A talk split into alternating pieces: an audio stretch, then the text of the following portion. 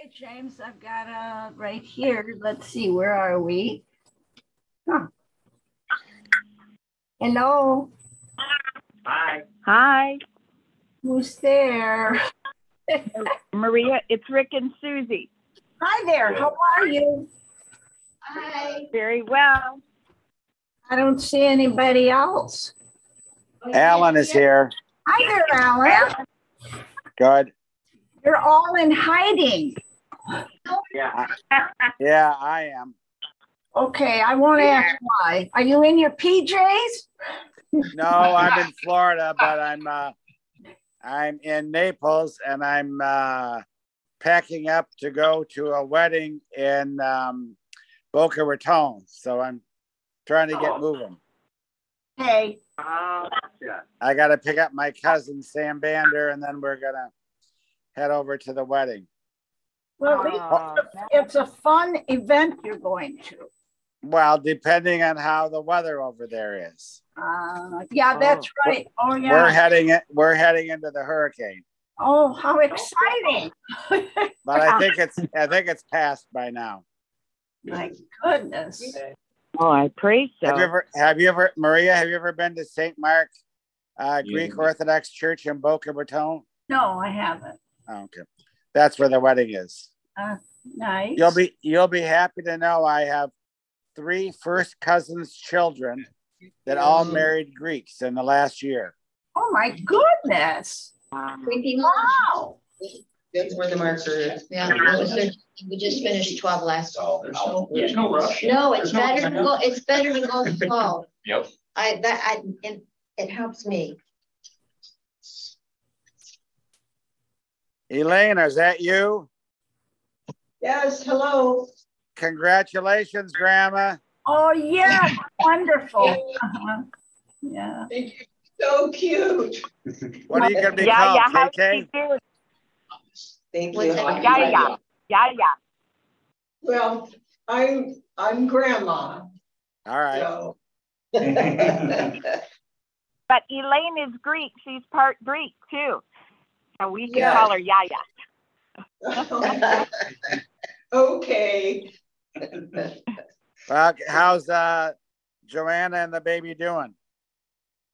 they're doing really good, yeah. Good. Yeah. Little Praise Colette, God. Nick's on uh, Little Sola. Nick's flying high, right? he is. Yeah. He is, yeah. Well, He just happy thinks for him. Sing in the willow. Good morning. Good morning. Good morning. Thank you. Hi, everybody. Good Hi, morning. Father. Welcome home. Thank you, thank you. You're a very shy group. One out of four is showing us your face. That's not fair. You can see us. See our faces. Ah, you're robbing us. Father, how was the village? The village was great. It was wonderful. It was a very odd trip. California? A retreat and a backpacking trip. Wow. Wow. So it was an odd combination, but what's that? Where was the where was the backpacking, Father? There is a trail that goes from Johnstown to the southwest. It's about a 70 mile trail. We did Wow. um, 14 miles. And it's a good thing that nobody showed us the topographical map, which we should have looked at first Uh-oh. because Not bad. it's all up and down. Father, We had, My- I think my we figured dad- out 8,000 feet of elevation changes, 4,000 up and 4,000 down. my dad was born there in Johnstown. Um, when his Really? family, you know, when his parents came from the old country, and they had a home Oh, there and oh, and Oh, a wow. business there. But but Father, the Great Incline is there, which should Yes. tell all of us about yeah, how high. I drove right it. It's Yeah. so sad to see Johnstown. It's really suffering. Just a loss of industry, Father, or what is it? Loss of industry, um, very depressed economy. They had a little bit of moment in I think the 90s. They tried to make it a tech center and Mm. and they had a congressman, John Murtha, was there for a couple of generations. He really advocated, but then once he was gone, it's really gone down. And then a lot of um, New York, New Jersey programs are resettling a lot of folks in like um, drug rehab and welfare and all kind of difficult. They're just sort of dumping people out there because it's cheap Oh, no. and they just don't have the resources to all of it. That's sad. Wow. But it's such a beautiful guys- place. Yeah. For economic, But wants to go buy a house for fifteen thousand, it can be done. Wow. yeah. Fetterman, listen. Yeah. I hope you're not having an election today. Sounds- What did you say? We missed that. Did you say no politics? No politics today. It'll be too tempting. Hi, Fetterman. No, I didn't know. Something political about that. Uh, all right, let's pray. Name the Father and the Son and the Holy Spirit, one God, amen. Illumine our hearts, O Master, who love us mankind, with the pure light of thy divine knowledge, and open the eyes of our mind to understanding the gospel teachings. Implant in us also the fear of thy blessed commandments, that trampling down all carnal desires, we enter upon a spiritual manner of living, both thinking and doing such things well pleasing unto thee. For thou art the illumination of our souls and bodies of Christ our God. And unto thee we ascribe glory, together with thy Father, who's everlasting, that all holy, good, and life-giving Spirit, now and ever, to the ages of ages. Amen. Amen.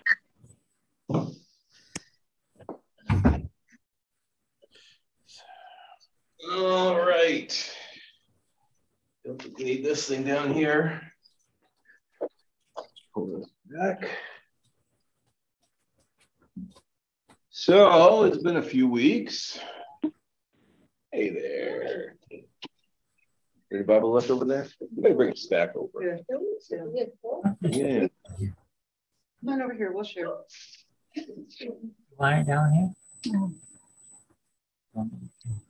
All right, I believe we are to chapter thirteen. Is that correct? So just take a peek back to chapter twelve, because remember, these chapter and verse things are not original. This was added much later. And the fact that the chapter begins the same day Jesus went out of the house tells you this is continuity. So we just had the whole thing about the evil spirit going out brings back seven more. Who is our mother? My brothers. Whoever does the will of my father in heaven is my brother and sister and mother. That's where we ended. Oh, I gotta start us up, don't I? Let's see. Father. Father, Yes. I might Hang on just a second, Raise- Susie. raise an Please issue. Um, and I can remember when we hosted and then we broke up into um, groups, small groups. And so we had people from all denominations. And I remember the issue of uh, the Theotokos, no way she was a virgin, you know, in the eyes of, of some of our visitors.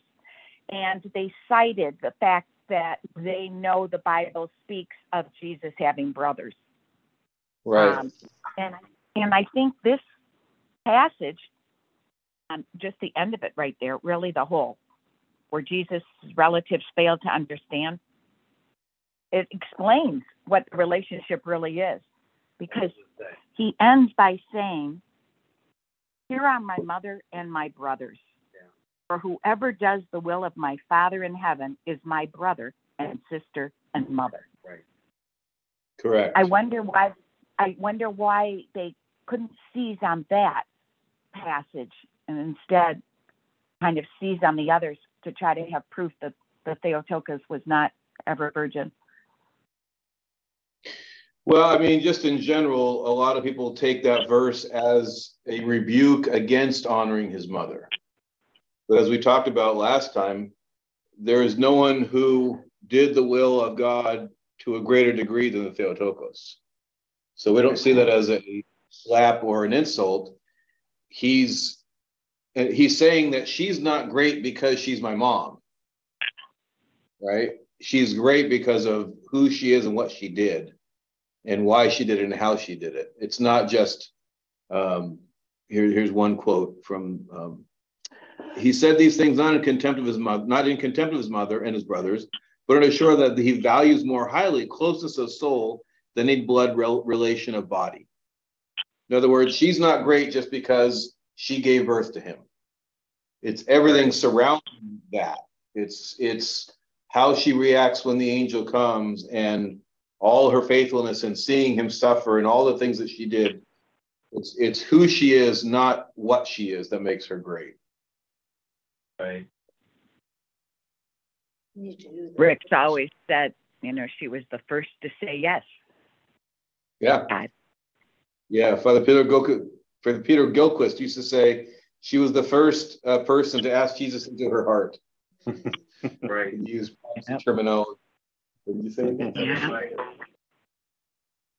Conference again. Ah, Linda said we should do Reformation. Conference again. Yeah, that was a good It was excellent. good time of uh, listening and learning. I was here for that. Were you? Were. Oh wow. I did. I think that might have been, no, that was not my first time, but that was maybe like the second. It was quite full. if That was five years ago. Yeah, it was five years ago. My, the photos showed up in my Google memories. Oh, yeah? The other day. Yep. Yep. Nice. All right, so let's go into verse or chapter 13. Would somebody read one verses one through nine for us? James? We're gonna pull him in one way or another. He's coming. He's getting his Bible. All right. He was in striking distance. Alan, are we finding you in Florida or local? Where are you? We starting it? Mhm. Sorry it's taking so long. You can't even see him. Well, they were visiting and I was working. Okay. Okay. Starting with fifteen, huh? Now 13. Thirteen. Thirteen. You said It's 15. one through nine. Well, it just kind of went fast there. Okay. Thirteen, the parable of the sower. Is that correct? Yep. That's the one. On the same day, Jesus went out of the house and sat by the sea. And the great multitudes were gathered together to him, so that he got into the boat and sat, and the whole multitude stood on the shore. Then he spoke many things to them in parables, saying, Behold, a sower went out to sow. And as he sowed, some seed fell by the wayside, and the birds came and devoured them.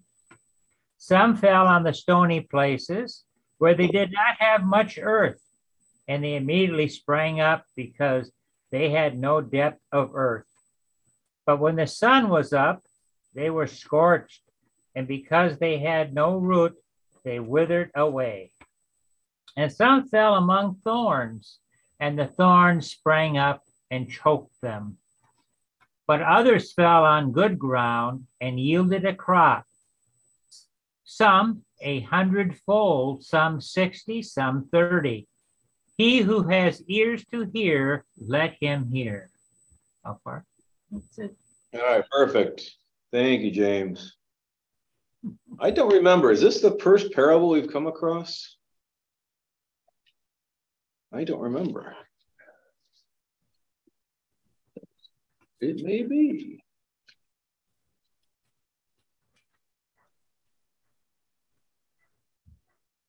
I don't remember an earlier one.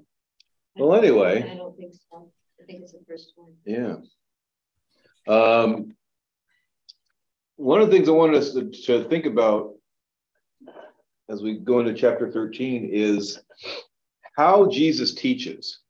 Remember earlier on, somebody called him rabbi, and we were talking about how he's a he's a teacher. He's obviously not in the typical what they're used to seeing with rabbis. He he teaches with authority, but um, it's really interesting to see how Jesus teaches. a, a lot of times we have this image of Christianity as being something that goes and tells people about God and about what God wants and very directive, very instructive, very, you know, do this, don't do that. That's sort of an image that a lot of people have of, of, of, of Christianity and therefore of Christ. But watch carefully how he interacts, especially in this case with teaching. Um, he sits down with the crowd and he tells this story about seeds. Now we know the story. We've heard this before. We know he's going to explain it. We might remember what he means by it. But at this point, this crowd has gotten together and he's talking about a sower going out to sow. He tells the story that we just heard and says, He who has ears to hear, ears to hear, let him hear. It's an odd thing. and I want us to regain the the oddness of it because we we're not we've heard it before, so it doesn't uh, strike us as being odd. Um, somebody coming in and, and talking, telling this story and not explaining it is very strange. So why? Let's let's think about it for a minute before we get into the content of it. Just looking as a as a way of teaching. What does he do? What what what does telling a parable do?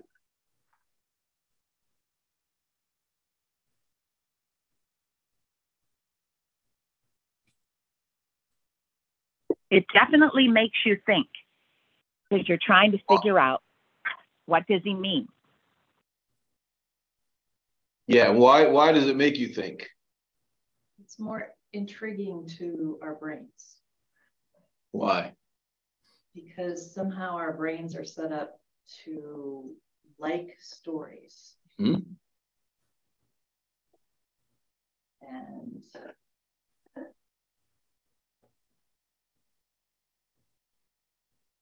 so they reach us in a way that's instructions, Mm-hmm. just flat I out. think, I think And it's in terms that they would have understood. Yes, In the terms of what they at, that time would have understood, they're talking about planting seeds. Yeah. This is what they would have been doing, they're agricultural Mm-hmm. people. So he's telling the story. Supposed to glean the meaning of the story from what you understand. It's a similar, it's like a, a simile. Is that what I'm saying? Think so. Yeah, It's- simile, like, it's like, Yeah.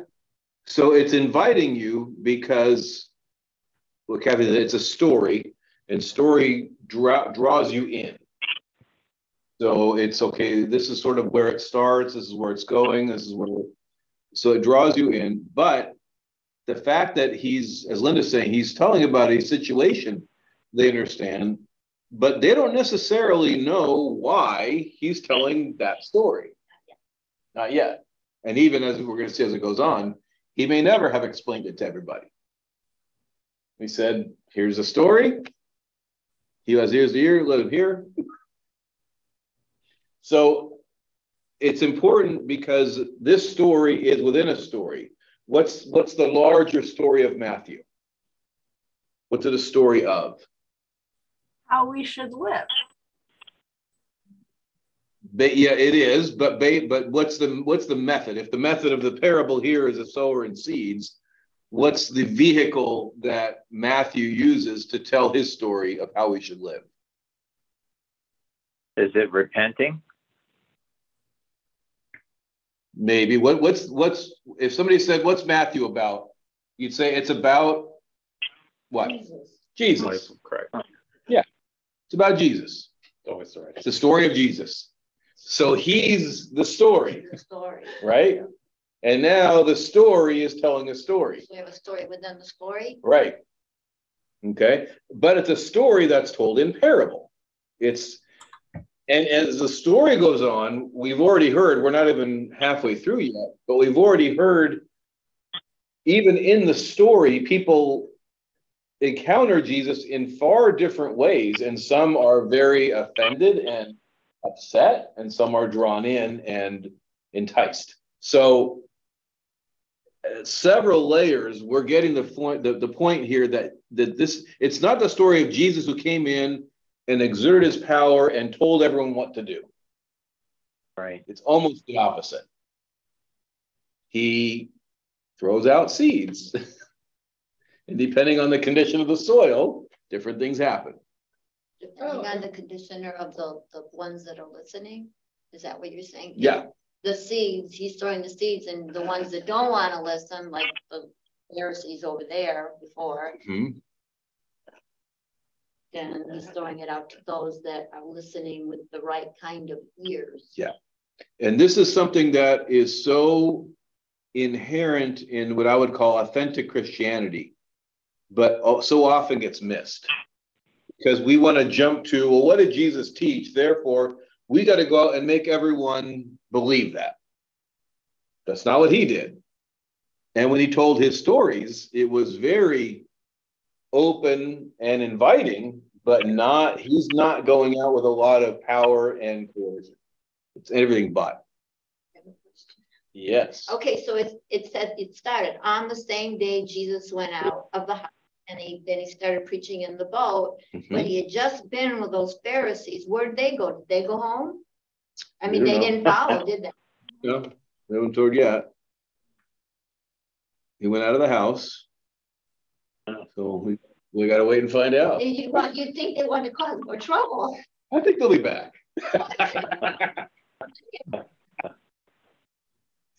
Well, we don't know. So he, he goes out of the house, it's beside the sea, great crowds gathered about him. You, it's, you know, you think about it, we don't know who's in the crowd. It's hard to believe that that crowd at the house goes away and now a new crowd shows up. Right. So they some of them followed him. There's probably some of them in there. So far, we're gonna, we're gonna hear from them soon. You didn't read it. You did. All right, now let's get into the content a little bit. So he goes out of the house, he goes by the sea. Um, why does he get in the boat? So they can hear. There are too many people. Yeah. They can focus on the boat. So there's so great a crowd that if he's sitting on the sea or on the on the beach, only a few around him are gonna see him. So he gets in the boat and he pulls out a little bit, and now they can all see him and hear him.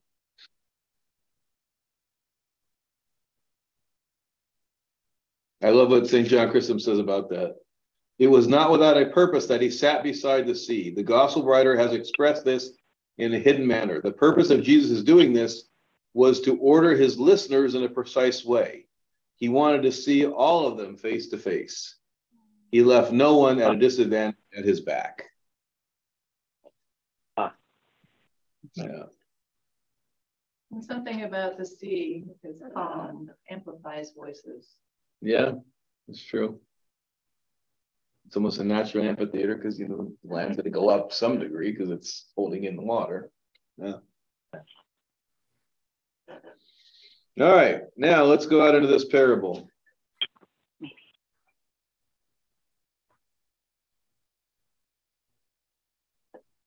If you were just hearing this and for the first time, and maybe you do or don't remember what he explains, what do you get out of the story?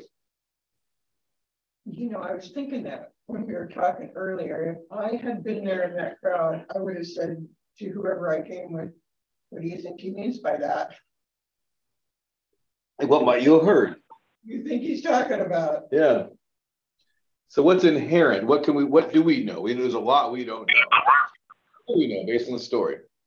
Because he's not just talking to be confusing, right? Right. That a lot of seeds will not grow, Okay. which, Whatever the seeds are, a lot of them aren't going to grow. which is very disturbing. I don't like that part about it. But you have to have the right conditions. for the yes. Seeds to grow. Yeah. So you think about how story works. It's the the interesting part about a story is what changes. It's not what's the same, it's what's different. Right? If it's a story of two brothers that grow up, their similarities, it's nice, but the interesting part is how they're different. Right? Jacob and Esau, uh, whatever stories might be. Um, even, you know, history, founding fathers, you know, how how they not only got along but how they conflicted with each other that's the really interesting part so so the variation here and the seeds look to be the same right he's casting seeds not saying some seed was dry and old and some he's the seeds what's different is the condition all right. So we know that. We know there's something about condition that, that really, if you say, what's this story about? It's about different conditions that produce different results. Right? That's not we have to we don't have to guess at that. That's that's inherent in the story as it is. We don't know what the seed is, we don't know what the analogy is, but we know that different conditions bring different results. All right, so let's look at what these conditions are. What's the first one? Birds. All right, falls along the path and the birds came. Why, why is the path? What is the connection between the path and the birds? Why do they, why do the birds devour the one on the path? Oh, the seeds did not take root. They just Yeah. settled on top of the ground. Okay, so they don't sink in. Is the The path, birds could come down and, what's that, Rick? I just said the birds could come down and just eat the seed without digging up the dirt because it didn't go down into the dirt at all. Sitting on top of the side of the, of the path. Okay, so yeah, so on the path, it's been, you think of a path, it's been trodden down, it's hardened, and therefore it's not gonna sink. What else makes it a good place for birds to come and find seeds there? What makes a path a path? People walking hmm? on it. It's open, a little more open.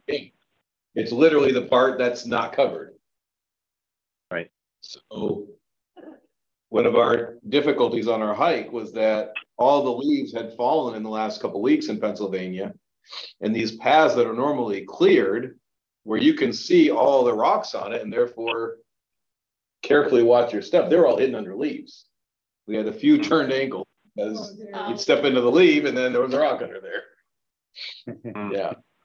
So a path is by by definition, there's nothing on top of it typically, which is why it's a path. So it's it's hard, nothing gets in, and it's visible, right? Nothing, nothing is covering it. There's no protection. And the birds come and devour. So the birds are are devouring the seeds. There's no growth.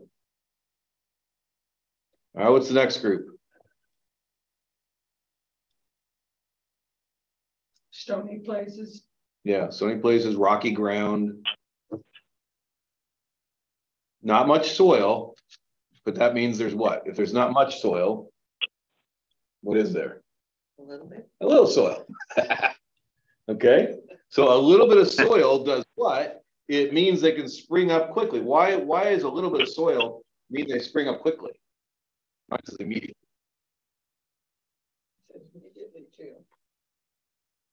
Shallow, doesn't have roots.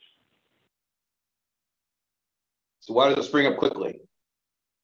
It's shallow. It doesn't have roots. Oh, you're wondering why quickly?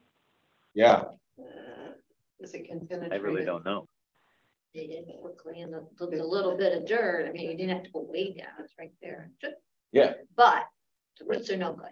They're gonna, Yeah, the roots are no good. It's going to go quickly because it doesn't have to sort of find its way up through soil to back to the air. Right. It's right there with just a little bit of soil and it's going to spring up quickly. Like weeds. Yeah.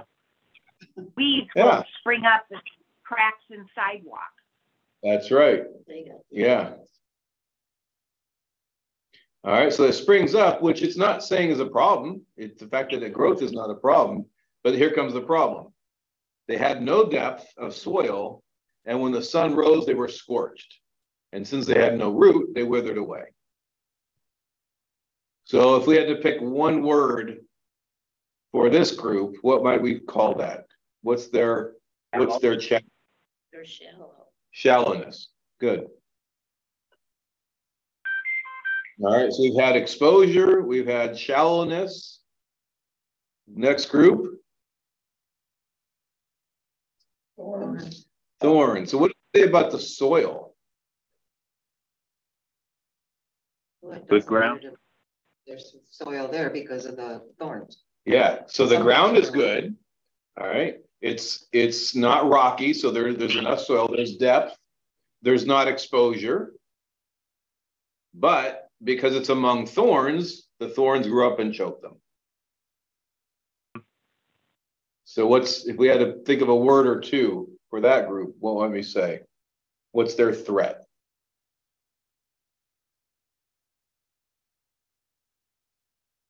I mean, to be choked out or crowded out, I guess. Yes, that's what happens. What what's what's the threat of being choked up, choked and crowded out? Mm-hmm. I think of any competition. good crop gets it's ruined. And any Yeah. good thing gets ruined. By what?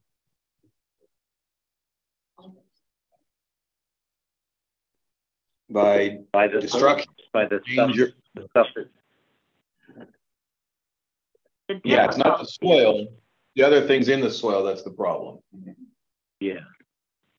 Okay. And then the last group, other seeds fell on good soil. And it brought forth grain, some a hundredfold, some sixty, some thirty. All right, so in this one, what's different is what? It's good soil. So it's not on the path. We don't hear anything about thorns. It's, it's enough that it's not hearing that it's shallow. And what's different besides, that's the condition that's different. What's the different result? As a yield. Yeah. It It produces. proliferates. Was that, Susie? It proliferates. It proliferates. Proliferates, good. What'd you say? I said it produces. a lot. Produces, yeah. Okay, now it's a lot, but it's different. Some hundred, Yeah. some sixty, some thirty. So there's gonna be some variation in here, but what they all have in common is they all produced many times over what the seed did, or the seed was. All right, so we got all of that without looking at footnotes, without looking ahead to see if there's an explanation. If you only had that, what might you conclude about your life? Depends What is this about your story? What's that? I was Say it again, saying, it just depends on, depends on your, your personal condition, your, your walk, right, at this moment. And That's what about you that your walk or your condition? You should, your faith, where, where is your faith right now? Are you, are you open to the seed being planted in your heart or are you closed to it? Are you thirty percent? Are you sixty percent? Are you ninety percent? All right, so, so Rick, you introduced the word faith. There's nothing in here about faith. No, I And I'm gonna gonna push back so we all get it as much as we can. I want to put us on that beach.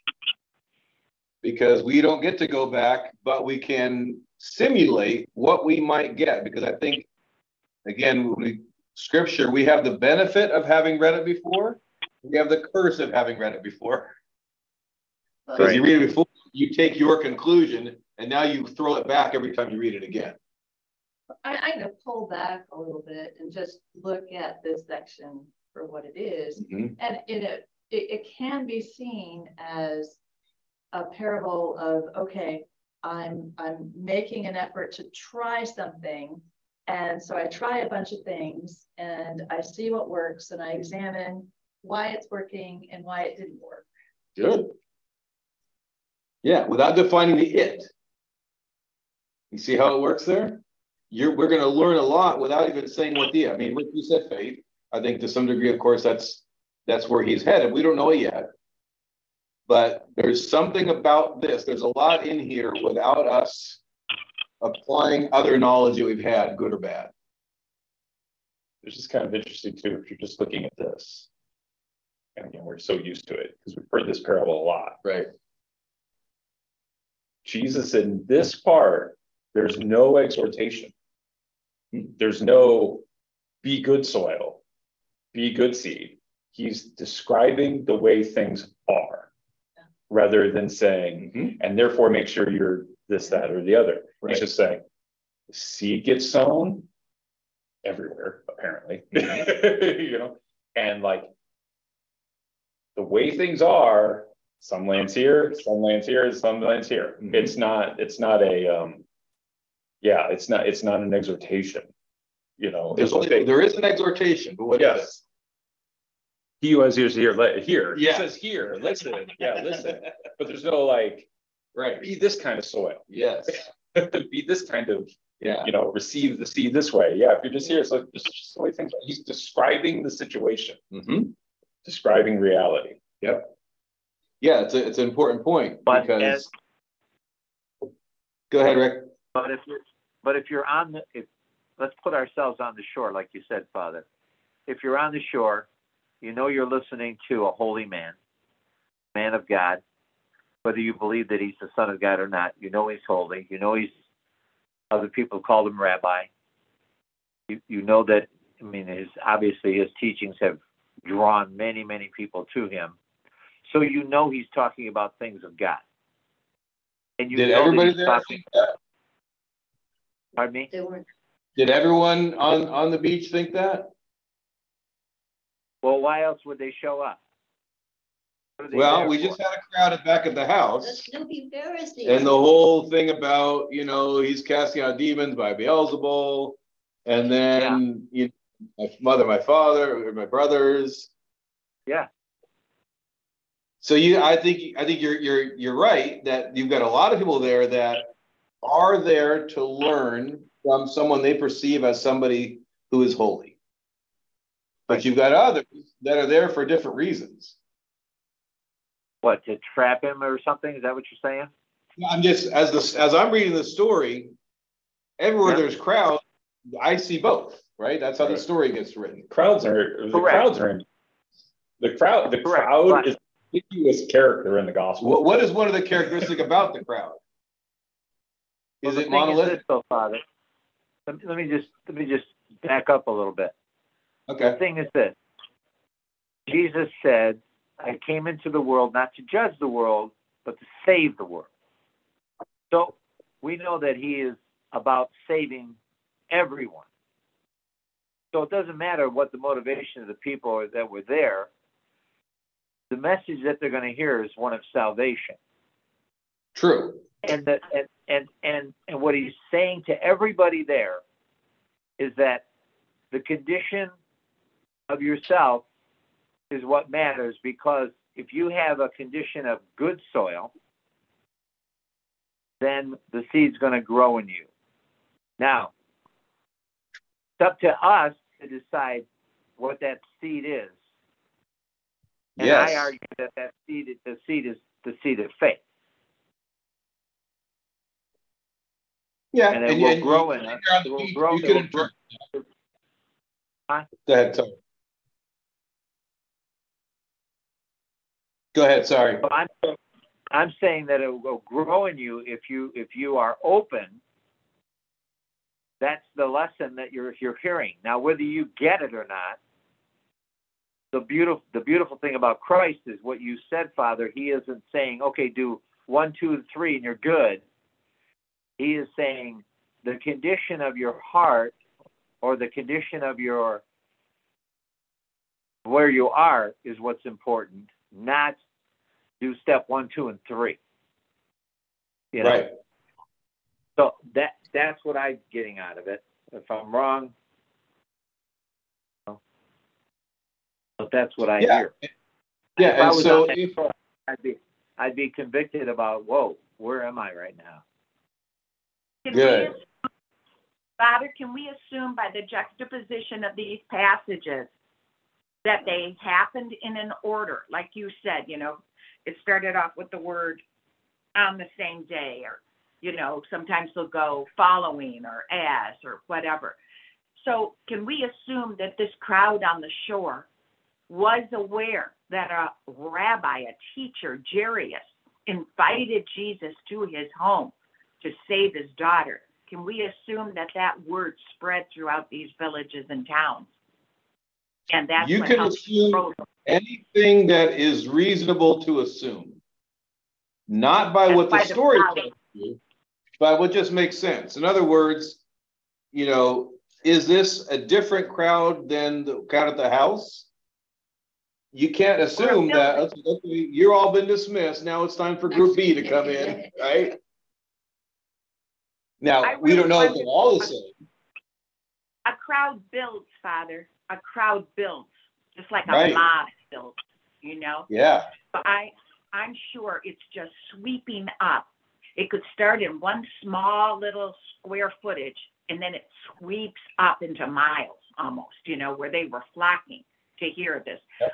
Sad to say, almost like people going to a rock concert, you know, they don't just live in Grand Rapids, they come from all over to, to hear the, you know, the rock Right. concert on. And they think, this rock star, Jesus Christ. Superstar. Superstar. all right, so what do we know about the crowd? It's a. It's a lot of people. Are they all the same? No. Okay, so here's where we could border on reading into it. But I would say this, what we know is you have a varied crowd hearing a story about varied conditions. And as everybody is commenting, Ricky said it really well, it's up to us. It's up to every person that hears this, what they're gonna do with it. He's not telling them, here's what to do with it. He's telling them, here's what's gonna happen based on the condition of whatever the it is and whatever you happen to be in your condition. Here's what's gonna happen. Right. And then the exhortation is, he who has ears to hear, let him hear. I mean, it's just like the story that he told the rich man. When the rich man asked him, What do I have to do? And he said, Well, sell everything and follow me. Or give Yep. everything and follow me. Yep. So it's like, all right, it's up to you. It's not up to me what I tell you what to do. It's up to you what you do. Yes. And that's, And that's that's such what Jesus a point. Go ahead. Sorry. Uh, go ahead, Father. No, go ahead. I was just saying that that over and over again. That's he's he's even confronts his disciples the same way. And you, Father, present before a flock your congregation that is all at different levels, different conditions. Mm-hmm. They're there, they're in church, they're hearing you. But what they're doing with the message, how much they're acting upon it, how much they're changing. I think it's very similar. Yeah, that's that's the goal. And that's so essential to Christianity that a lot of people, you know, don't often recognize how essential the quality, not just humility for us to emulate, but God's humility. Right. Jesus is God, of course, in our in our theology.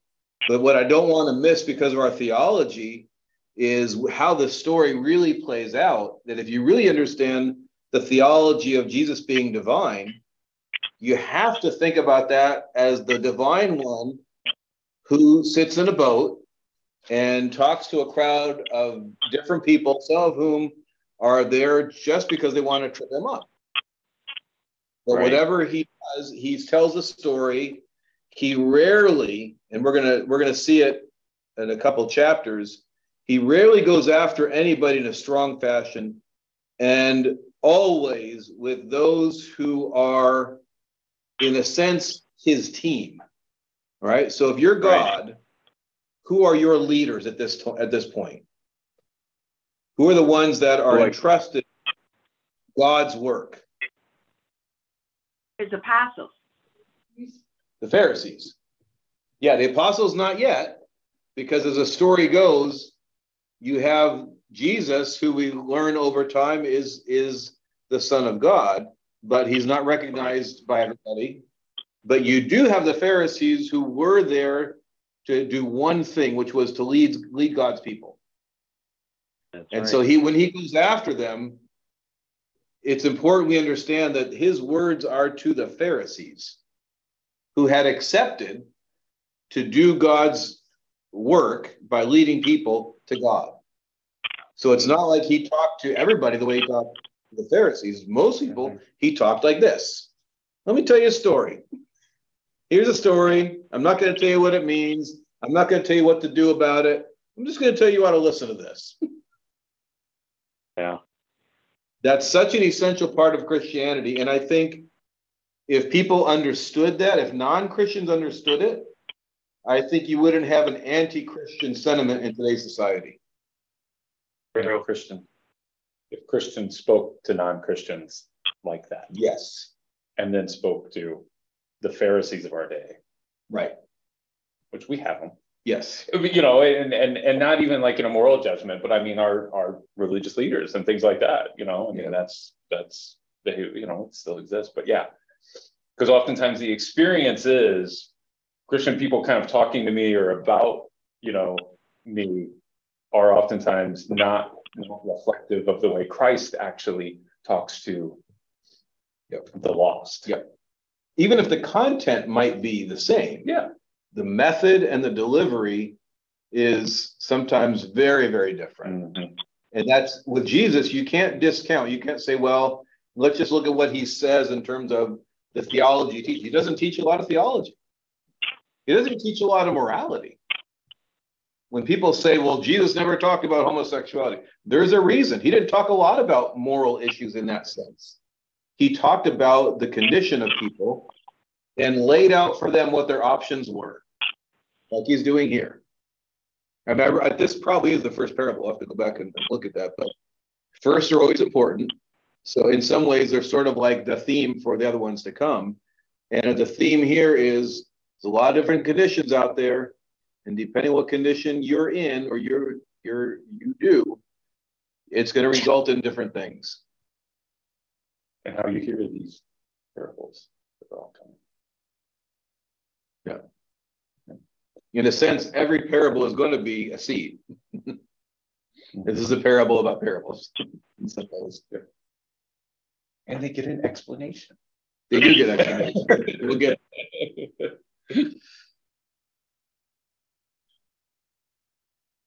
Now, here's interesting. This is from St. John Chrysostom. He told them many things in parables. That's from verse three. He had not done this on the mount. Here he wove into his discourse many parables. For on the mount were multitudes only and, and a simple people. But here also are the scribes and the Pharisees. That's another thing about parables. If I were to say to you, here's my political stance and this is what I think is right, what is your response? You're going to do one of two things Agree or disagree? agree or disagree, right? Mhm. Because it's putting it out there to say agree or disagree. Mhm. Jesus doesn't give them that, in a sense, that opportunity because you just say, here's a story. You can't, I agree with that story about seeds. There's nothing to agree or disagree. It's just, it's what it is. right? So we've talked about how that benefits a, let's call it a, a, um, a, um, a righteous learner or a learner who's there really to learn for right means and there's no alternative, no agenda. But even if you have a, an opponent, there's another benefit to the opponent or to the to the person t- using this because it doesn't invite a response. Like, how do you argue with this? You can't argue with it. It's just here's a story.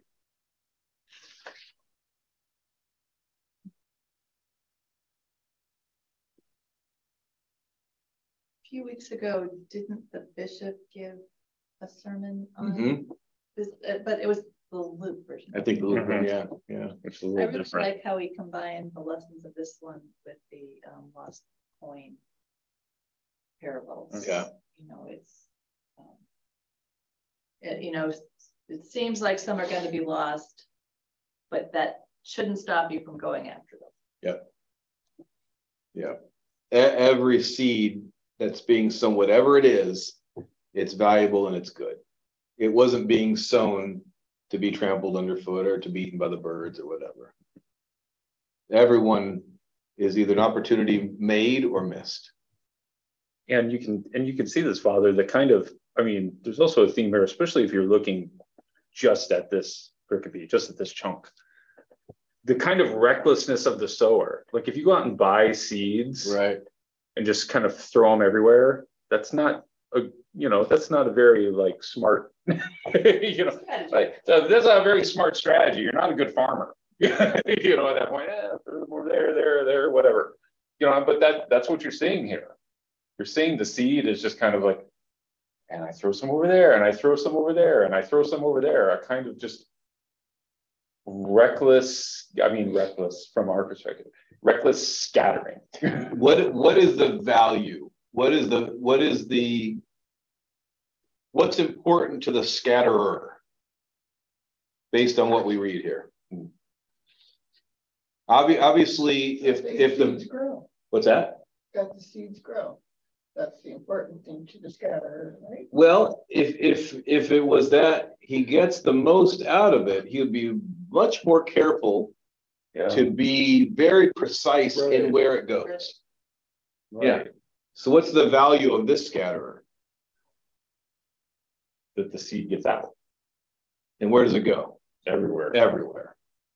This scatterer, he obviously wants no sower that has a brain is does you don't want to see it wasted but yeah. and, and this is really we think about this every time we do anything whether it's it's cooking mm-hmm. or shopping or work whatever you're always balancing efficiency right.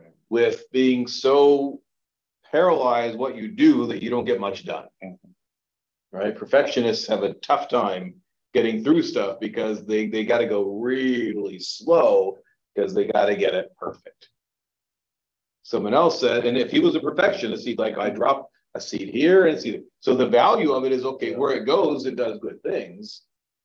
But is he going to get as much seed? No. So he's valuing broadness.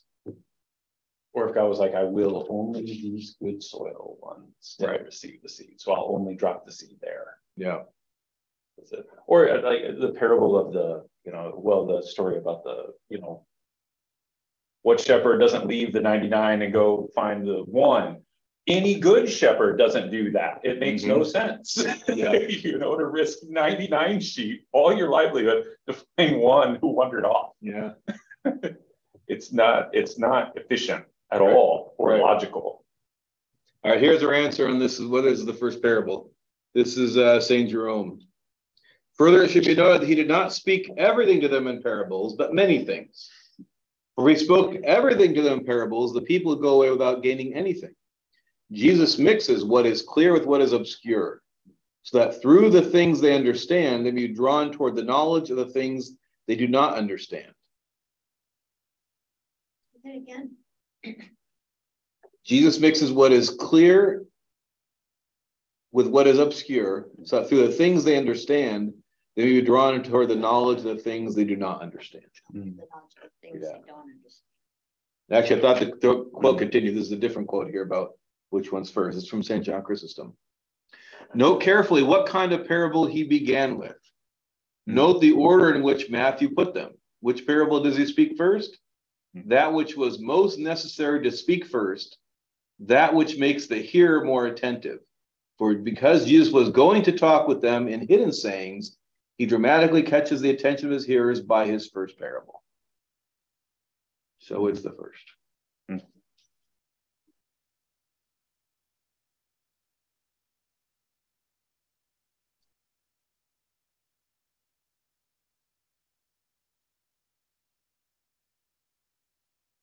There are a lot of there's a lot of commentary on this mm-hmm. because a lot of, of course, commentators are going to do what a commentator is supposed to do, which is interpret. So there's, you know, the condition of what is it like spiritually when we are uh, like a path or like thorns. Um, but, you know, again, I think it's important sometimes just to hear it without commentary, without footnote, to hear it the way Jesus gave it. Because now we're left to some degree, if we're honest and say, oh, yeah, we're on that beach, we're listening, we're left with what is this about? what is this guy talking about? I want to know. I want to know more about this. We're like the disciples. Yeah, exactly. Which they're very soon going to say, "Come on, Mhm. you got us, uh, got us holding up here. Tell us."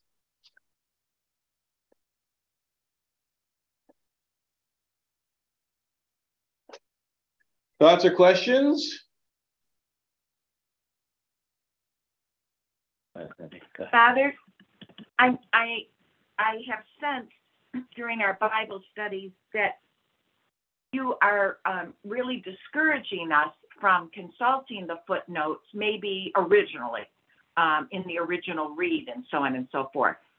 Uh, um, but you also quote heavily from the Holy Fathers. Um, and I think, Father, if we were reading on our own and didn't have the prompts from you of the question, we wouldn't necessarily rack our brains so deeply about, you know, what does this really mean? We would go to those footnotes or, you know, other sources like the Holy Father. Yeah, and there's value to, but it's a different value because, you know, the the church did not canonize the Bible and its footnotes. um, there were a lot of scholars at the time the Orthodox Study Bible came out that were furious, just enraged that we were putting out an Orthodox Study Bible. they said that's such a non-Orthodox thing to do, right? Now, I, I like to see both sides of a, of, a, of a debate or of an issue. I, think there there is value to the footnotes, especially when it's helping a modern reader that doesn't understand the ancient example. Right? That's I think the most valuable thing a footnote can do is, for example, if I read this to a six-year-old, they may not understand what's a sower Mhm. they might think about even in English, somebody needle thread, you know. So there's value understanding the setting and the the culture at the time, because that at least puts you in the same frame as somebody who's here then. Right? If I were to tell a story um, about airplanes, but I go back to the first century, they can't relate. So there's there's value to that. I think the the, the downside is that think about how you would read this. Let's say you read this passage, you're on your own, and you're like, I wonder what that means. And you look at the footnote and you read what the what an author has said in his commentary on on that verse. Most of us would go, oh, that's what it means. Right? Because it's in the footnote. It's in the Orthodox Study Bible. So that's what it means. That's the danger of the footnote. When the footnote tells you that's what it means and you don't seek keep yourself open to what is god saying it means. And i'm not saying just you know close your eyes and say god tell me what it means. But yeah racking your brain and going what does this mean? And then continuing to read the story. Because i'll say this. If we brought the energy that god gives us to bible study we wouldn't need a Bible study. We wouldn't need footnotes. We wouldn't even need the quotes from the fathers. But let's be honest, we're, we're not there yet. And so these things can help, but we still got to be careful that we don't end up being, we could end up, if we're not careful, of if we're accurate, calling this a footnote study. Because, yeah, we read the Bible, then we read the footnotes and go, oh, that's what it means.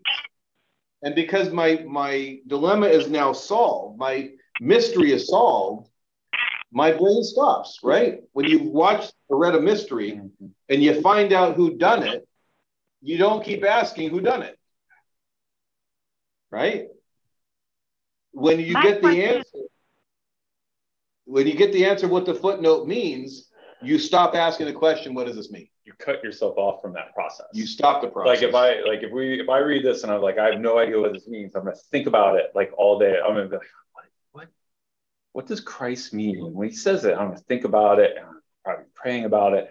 And there's going to be a chewing and a digesting of just like when we eat food of like all the nutrients I get from that and everything, Yeah. rather than yeah, you cut yourself off from that process when you immediately look down and go, oh, it's this. Or even at like the title headings, like, oh, Right. this is the parable of the sower. Right, Now immediately I know this is about the sower. right, Is it though? right, because that's not part of the text. Right. That's not part The of the chapter's text. not there, the verse numbers. What were you saying, Susie? Do, do you, are you saying, Father, that the footnotes were in essence authored by the people who assembled this Orthodox Study Bible and that they're not wholly and completely taken from the Holy Fathers? Um, No, they're not. They're not, and that's another criticism that some scholars had is why are we having modern writers write footnotes? We have all kinds of, of commentary from the fathers that the church has said these people are canonical. They're saints. They're they're the they're the measurement of what truth is. Not that everything they say is perfectly true. Every saint taught some level of heresy um, to somewhere in their system, but um, there there is I would say that there is a weakness in the fact that you know people with my education were assigned a book and said you write the footnotes and then others read them and there was editing back and forth. There was peer review. I'm not saying they're worthless but that's not what i'm saying by any means. I'm saying that there's what's scripture which is the highest level of revealed truth and then there's everything else including footnotes even including the fathers. Because again, if, if I read a father or a modern writer and I go, that's what it means, and I stop the process, that's not the Bible as we got it. That's that's that's like calling Frankenstein a model of a human being. Right? A fully human person, Christ is the image of that. And everything other than Christ or somebody that's that's like him is an aberration of, of what that is. Same thing with the scripture. You got the scripture, and everything else is not scripture. That's where the the furious ones were like, you can't put it in a book and call it the Bible. We don't do that. But as long as I think we understand the difference and we're careful, I'm not saying it's a bad thing to do. I'm just saying we have to be careful how we use it, like anything. Can't we just, when we're reading this, what I've done is if I've read, read the passage and I'm not exactly getting it, I'll look at the footnotes, but then I'll go reread it again. And sometimes I don't say to myself, oh yeah, that's what it means. Sometimes I'm thinking, hmm, still don't get it. Good. That's where you want to be. And You want to stick in that, not necessarily, I don't get it, but I want to be open to whatever there is to be gotten here. Right, And it might be on your 77th time reading it right, that you get something you never got before. right. Good. That's the way scripture works. Like I got something out of this reading today that I never got before. What was it? Um, Oh, should I- well, no, it's a, it's it's it's the it's the the connection between the variability in the crowd and the variability in in how what how the the conditions of the soil. I never thought of that before.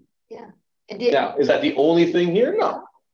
And next time I read it, I'll probably get something else. and could the birds have been put in there to eat the, the seeds, just to keep, protect the ones that were taking root? Get the birds out of the way, they'll eat the weak We ones. could guess. All we know is birds eat soil that falls on a path. Right, but they're gonna go So- the easier route, keep them satisfied and let the good ones grow. We could guess that, but that's us putting it into And it. then All we we know keep is what it reading. says. Why And then we have to keep reading. Keep reading. Yeah, you have to keep. No, There you go. All right, thank you, everybody. Thank you, Father. Thank you. Thanks, Have Father. a good day. Oh. Father, the parable